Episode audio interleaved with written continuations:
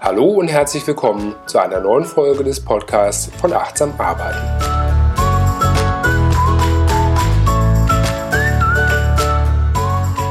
Hallo und herzlich willkommen zur ersten Folge des Podcasts von Achtsam Arbeiten. Mein Name ist Gerald Krumpen und ich freue mich, dass es heute endlich mit diesem Podcast losgeht. Ich habe lange überlegt, was ich anbieten möchte und wie ich dies präsentiere. Und jetzt werden all diese Planungen endlich konkret. In dieser ersten Folge möchte ich mich einerseits gerne etwas näher vorstellen. Ich möchte erläutern, was achtsam arbeiten überhaupt für mich bedeutet und ich möchte einen kleinen Ausblick darauf geben, was ich in der Zukunft vorhabe und wie du davon profitieren kannst. Eine meiner wesentlichen Überzeugungen ist, dass es im Leben darum geht, Glück und Erfüllung zu finden. Ich bin mir meiner eigenen Endlichkeit sehr bewusst und ich glaube, dass es in unserer Gesellschaft sehr stark verbreitet ist, dass viele Menschen sich dessen nicht bewusst sind. Ja, dass sie denken, das Leben ist eine Generalprobe oder eine Rundreise. Aber meine Überzeugung ist, dass es eben ein One-Way-Ticket ist. Ja, wir starten an einer Stelle, wir gehen einen Weg, aber irgendwann ist dieser Weg auch zu Ende. Und der Grund, weshalb ich einen sehr starken Bezug zu diesem Thema Endlichkeit und Leben und Achtsamkeit habe, ist, dass ich seit vielen Jahren ehrenamtlicher Sterbebegleiter bin.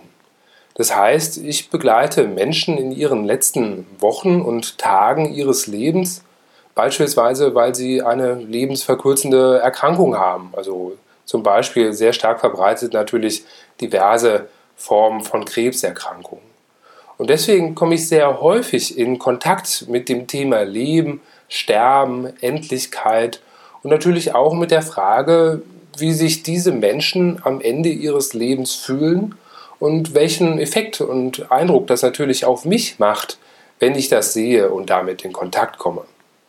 Ja, und das Schlimmste, was ich mir für mich vorstellen kann, ist, wenn ich am Ende meines Lebens äh, Reue empfinde über Dinge, die ich getan habe, aber noch mehr über Dinge, die ich nicht getan habe.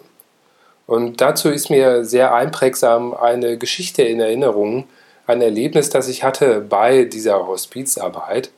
Und zwar mache ich das als äh, ambulanter Hospizhelfer. Das heißt, ich besuche diese Menschen zu Hause in ihrer gewohnten Umgebung.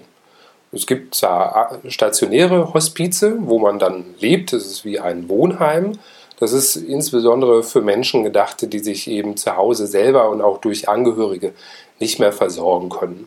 Aber manchmal ist das eben noch gegeben, dann kommt dann eben auch der ambulante Pflegedienst und diese Menschen können im gewohnten Umfeld weiterleben bis zu ihrem Tod. Und ich habe eine Dame einmal begleitet vor ein paar Jahren äh, und es ist ein schwieriges Thema, es ist natürlich auch für die Betroffenen ein schwieriges Thema und eine schwierige Situation und es bietet sich immer an, ein seichtes Thema für den Einstieg zu finden, wenn man neu in einen Haushalt kommt. Und dann bin ich eben hier durch die Weiten des Oberbergischen Kreises gefahren und kam bei dieser Familie an und sah, als ich dort in die Einfahrt fuhr, dass da ein Wohnmobil stand. Und dann bin ich dann rein und habe mich vorgestellt und suchte eben ein seichtes Gesprächsthema und sagte, ach, schauen Sie mal, ich habe gesehen, in Ihrer Einfahrt steht ein Wohnmobil. Ist das was, was Sie gerne machen? Ich habe auch da persönlichen Bezug zu diesem Thema Camping, weil meine Schwiegereltern begeisterte Camper sind nur womit ich nicht gerechnet habe, ist, dass die Dame sagte, ja, äh, das ist richtig, das haben wir immer gern gemacht. Nächstes Jahr geht mein Mann in Rente und eigentlich äh, hatten wir vor, dass wenn er in Rente ist, wir viel Zeit haben, um das ganze Jahr mit dem Wohnmobil durch Europa zu fahren und gerade auch im Winter an Orten zu sein, wo es wärmer ist als in Deutschland. Und was sie zu dem Zeitpunkt noch nicht wusste, aber was dann eben kurze Zeit später eingetreten ist, ist, dass sie verstorben ist. Und dass diese Planung, die sie da hatte mit dem Wohnmobil, äh, dass das sich für sie nicht realisiert hat. Das hat nicht mehr stattgefunden. Diesen Lebenstraum hat sie nie gelebt. Und das ist extrem traurig für mich, wenn ich mir vorstellen würde, dass ich am Ende meines Lebens einen großen Traum habe, den ich immer vor mir hergeschoben habe, von dem ich gesagt habe, ach, das mache ich mal irgendwann, wenn ich in Rente bin. Gut, dass ich keine Rente kriege, deswegen kann ich gar nicht auf diesen Moment warten, aber eben dann so rückblicken zu müssen und festzustellen, ach du je, das hat so alles gar nicht geklappt. Deswegen ist mir, wie gesagt, dieses Thema Endlichkeit präsent und ja, es gibt nur eine Möglichkeit daran, was zu ändern, indem man nämlich achtsam lebt und heute schon in seinem Leben seine Träume verwirklicht, dass es gar nicht dazu kommen kann, dass man irgendwann mit Erschrecken da steht und feststellt, dass das gar nicht so kam. Und der Weg zu diesem Thema, jetzt hier achtsam arbeiten, der ist lange und verschlungen und ich habe äh, lange darüber nachgedacht und bin an vielen Themen vorbeigekommen, äh, über die ich hätte was sagen können und äh, die mir auch Freude bereitet hätten. Und es ist ein langer, langer Prozess von vielen Monaten und auch davor schon natürlich vielen Jahren, wo ich verschiedene Themen mit mir rumgetragen habe. Und ich fange einfach mal vorne an in meiner Chronologie. Früher war ich mal Angestellter, ich bin Diplom-Wirtschaftsjurist und äh, mein großes Ziel war immer für eine große Wirtschaftsprüfungsgesellschaft zu arbeiten. Das hat auch geklappt. Ich habe in Frankfurt am Main bei einer weltweit führenden Gesellschaft angefangen. Und äh, die Struktur, wie so eine Gesellschaft aufgebaut ist, ist die, dass man von einer Partnerschaftsgesellschaft spricht. Das heißt, äh, man kann die diversen Hierarchiestufen hochklettern und wenn man es dann mal geschafft hat, nach 10, 12, 15 Jahren, dann ist man Partner und Miteigentümer dieser Gesellschaft und eben ganz weit vorne. Und als ich da als junger Consultant war und das gesehen habe, wer so die Partner sind, da ist es mir kalt den Rücken runtergelaufen.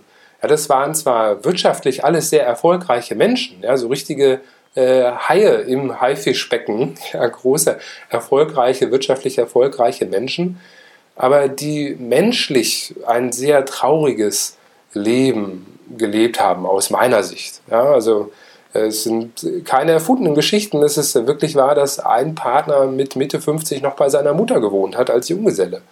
Es gab eine äh, Direktorin, das ist kurz vor der Partnerschaft, der haben wir als Team mal einen Gutschein für eine Kreuzfahrt geschenkt. Allerdings eben nur für eine Person, weil auch sie eben alleinstehend war und ihr Leben der Karriere gewidmet hat. Oder auch andere äh, männliche und weibliche Partner, Partnerinnen, die ihre Kinder nicht haben aufwachsen sehen können, weil sie einfach ihr Leben der Karriere gewidmet haben. Und das war für mich so abschreckend, dass ich gesagt habe, das kann ich nicht, das will ich nicht, ja, ich muss hier raus und äh, habe dann eben auch genau bin diesen Weg gegangen, habe gekündigt, habe zusammen mit meiner Geschäftspartnerin angefangen, eigene Produkte aufzubauen und bin da zugegebenerweise in ein anderes Extrem verfallen, der Gestalt, dass ich gesagt habe, ich möchte so wenig wie möglich arbeiten mir war von dem Moment, als ich äh, diese Partner gesehen habe, wichtig, meine Kinder, die ich zu dem Zeitpunkt noch nicht hatte, aufwachsen zu sehen und äh, habe alles dafür getan, möglichst wenig zu arbeiten. Ich bin mittlerweile Vater von zwei Kindern und in dieser Zeit, genau, habe ich sehr stark eben versucht, alles Arbeitsmäßige zu reduzieren. Ein Punkt, der mir sehr gut gefallen hat über lange Zeit, war der des passiven Einkommens. Und das haben wir auch. Ich bin jetzt seit zehn Jahren Unternehmer äh, sehr gut geschafft. Also wir haben eine Vielzahl von verschiedensten Produkten. Wir haben mit diesen Produkten als Zwei-Mann-Show von zwei Gesellschaftern, Geschäftsführern Millionen Umsätze generiert mit einer sehr hohen Rendite. Das kann sehr gut und hat auch sehr lange sehr gut funktioniert. Und ein Begriff, auf den ich stolz war, war, dass ich äh, immer gesagt habe, ich betreibe gewerblichen Opportunismus. Ja? Also der Gestalt, ich, das Geld liegt auf dem Boden und ich hebe es auf. Das war etwas, äh, wo ich lange Zeit sehr stolz drauf war. Aber nach einer Weile, wo das eben sehr gut funktioniert hat, ist bei mir ein anderer Punkt äh, sehr präsent geworden, nämlich der der Sinnsuche. Also ich hatte glücklicherweise bis zu diesem Zeitpunkt schon sehr viel Freiheit erreicht, einer meiner größten Antreiber, der Gestalt, dass ich zeitlich, räumlich und auch inhaltlich äh, frei war und immer noch frei bin. Aber letztendlich ist Arbeitszeit auch Lebenszeit und äh, was mir ein Stück weit abhandengekommen ist, ist auf der einen Seite eben der Sinn und auch die Freude an der Arbeit. Ja. Ähm, natürlich habe ich Freude daran, etwas zu gestalten und äh, ja, alles das, was wir gestaltet haben, gab es vorher nicht. Das haben wir eben mit der Kraft unserer Gedanken und der Kraft unserer Hände sozusagen äh, gestaltet und aufgebaut und es ist so ein bisschen wie, wie Kreuzworträtsel lösen. Das macht man ja nicht, äh, weil einem langweilig ist oder weil man äh, ja, sonst nichts zu tun hat, sondern derjenige, der Kreuzworträtsel löst, hat Freude dabei, Kreuzworträtseln zu lösen. Und das ist mir eben abhanden gekommen, äh, dass ich da äh, einen Sinn in dem finde, was ich da inhaltlich mache. Auf diesem Weg habe ich äh, verschiedene Formen der Weiterbildung äh, genutzt. Ich war zum Teil eben über lange Jahre ein Teilnehmer in einem sogenannten Brain Trust, also einem Zusammenschluss von gleichgesinnten Unternehmern. Und äh, da bin ich reingegangen, weil ich andere Unternehmer und andere Arbeitsweisen kennenlernen wollte. Ja, üblicherweise hat man eine zentrale Herausforderung, die hatte ich nicht. Also meine Herausforderung war, einen Sinn in einer Tätigkeit zu finden und äh, konnte mich da sehr stark einbringen und entsprechend mich mit diesen Unternehmern austauschen. Und das Feedback, das ich da bekommen habe, war, dass sie immer von einer Geraldisierung gesprochen haben, wenn ich irgendwas gesagt habe. Ich habe lange gebraucht zu verstehen, was sie damit meinen. Aber das, was sie damit ausdrücken wollen, war, dass sie, sie gesehen haben oder denken, dass ich eine sehr spezielle Art und Weise habe, wie ich Dinge sehe. Ja, gerade aus diesem Aspekt heraus, äh, dass ich sehr stark versucht habe, meinen Arbeitsaufwand äh, zu reduzieren, dass ich äh, mit wenig viel erreichen kann. Bin natürlich ein sehr großer Freund des Pareto-Prinzips. Und äh, ja, das habe ich aufgenommen und erstmal so angenommen und äh, so ein Stückchen mit mir rumgetragen und diese Unternehmer in diesem Umfeld dabei unterstützt bei ihren Herausforderungen, entsprechend dabei ihre Prozesse zu verschlanken, wir selber nutzen das bei uns sehr stark und das konnte ich auch da transferieren, eben Prozesse und Aufgaben zu automatisieren, vorher möglicherweise sogar zu eliminieren oder wenn beides nicht möglich ist, zu delegieren.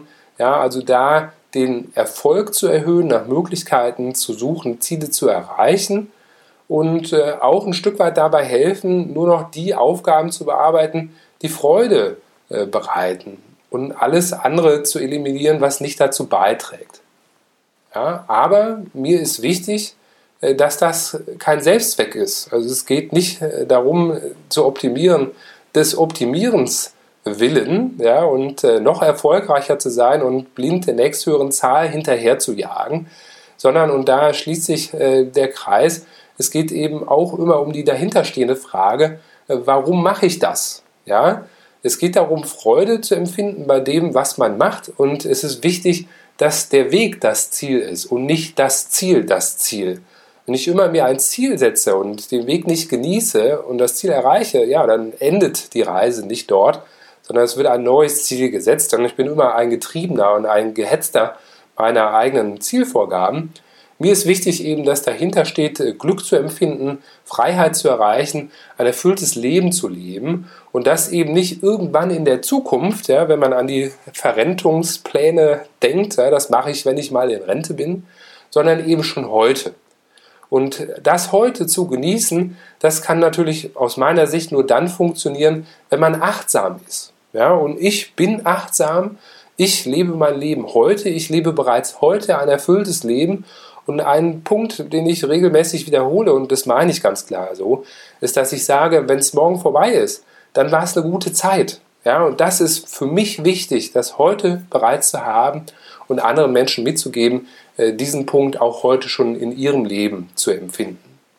Und das ist das, was achtsam arbeiten. Und ich habe lange gebraucht, äh, bis ich einen Titel gefunden habe, der das ausdrückt, was ich ausdrücken möchte, das ist genau das, was achtsam Arbeiten für mich ausdrückt, zu sagen, ja, natürlich, ich habe Freude bei der Arbeit, ja, also das ist der Teil Arbeiten, ich habe Freude bei der Arbeit und ich kann auch dabei unterstützen äh, bei der Frage, wie arbeite ich, ja, dass ich eben Möglichkeiten finde, Prozesse zu optimieren, Aufgaben zu eliminieren, zu automatisieren, zu delegieren. Aber es geht darüber hinaus eben auch um äh, qualitative Aspekte, nämlich die Frage, warum arbeite ich? Woran arbeite ich? Wann arbeite ich? Wie lange arbeite ich? Ja, oder von wo aus arbeite ich? Mit wem arbeite ich? Für wen arbeite ich? Werde ich gerecht für meine Arbeit vergütet? Arbeite ich, wenn ich arbeite? Und arbeite ich nicht, wenn ich nicht arbeite?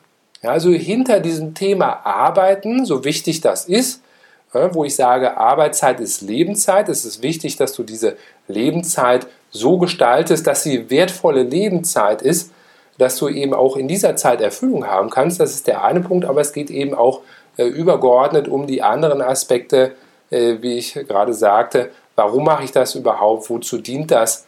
Und äh, ja, wie kann ich insgesamt damit Erfüllung erreichen? Das ist das, worüber ich sprechen möchte. Äh, ja, es geht los mit dieser Reise. Ich freue mich sehr darauf und ich freue mich auf Feedback und Input für Aspekte, die ich zu dem, was ich mir so vorgenommen habe, bearbeiten kann. Ich hoffe, dass dieses Thema eines ist, mit dem du dich identifizieren kannst. Ein Thema, von dem du denkst, äh, dass du in diesem Bereich wachsen möchtest. Ich freue mich dabei zu helfen und zu unterstützen und freue mich sehr auf die Zeit, die vor uns liegt. Herzlichen Dank und bis zur nächsten Folge.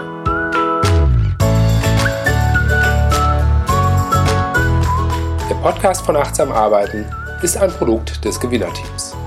Mehr Informationen dazu findest du unter www.gewinner.team.